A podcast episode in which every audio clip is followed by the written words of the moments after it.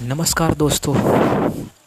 बहुत ही अच्छी बारिश यहाँ पर हो रही है। और एक बात आप ध्यान में रखिए, अगर आपको बोर होता है तो अगर बाहर बारिश चालू होती है तो खिड़की के पास बैठिए, चाय का कप लेकर और मज़े लीजिए। अपना मनपसंद गाना ज़रूर सुनिएगा मित्रों। और अगले एपिसोड के लिए मेरे साथ बन रही है बहुत ही अच्छी बारिश हो रही है।